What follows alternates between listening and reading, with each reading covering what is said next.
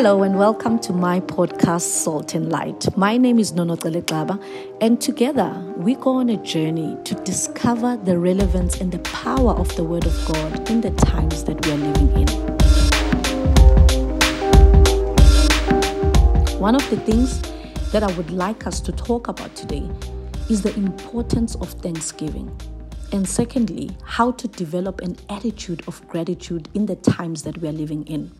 Now, it is no secret that we are living in times that can be so unkind and cruel.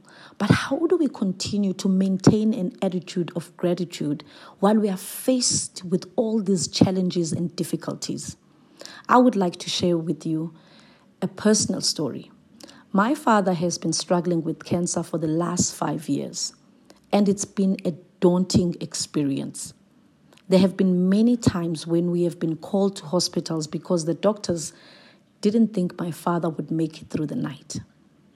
Five years later, my father decided to host a praise party to honor and thank God for his goodness and faithfulness. And to me, that spoke volumes about the character and the friendship that my father has with his heavenly father. It is important for us to take time to reflect on God's goodness in the midst of challenges. While it has not been easy, we cannot deny that God has been faithful and consistent. And it is important for us to take a pause and reflect and thank Him for who He is because He is a promise keeper. The scripture that we're going to read today is Psalm 103 verses 1 to 5. And I'll be reading from the NIV version. And it reads as follows Praise the Lord, my soul. All my inmost being, praise his holy name.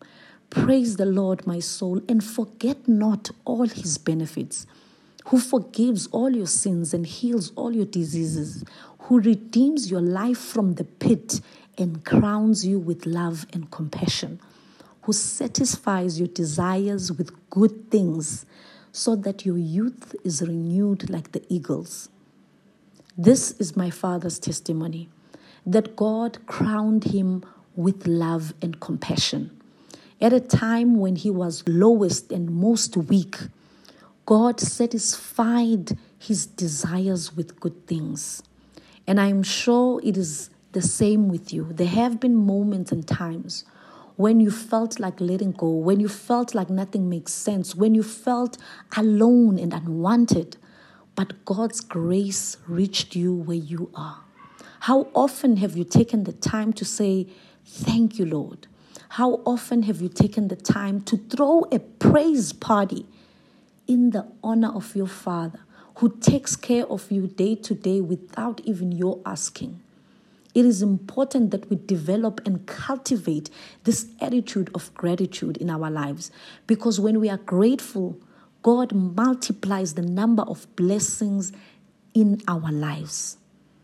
Take the time to reflect how far you've come. Honor God for His goodness to you, even when you were unkind to yourself. Remember, you are the salt of the earth and the light of the world continue to shine for God's glory.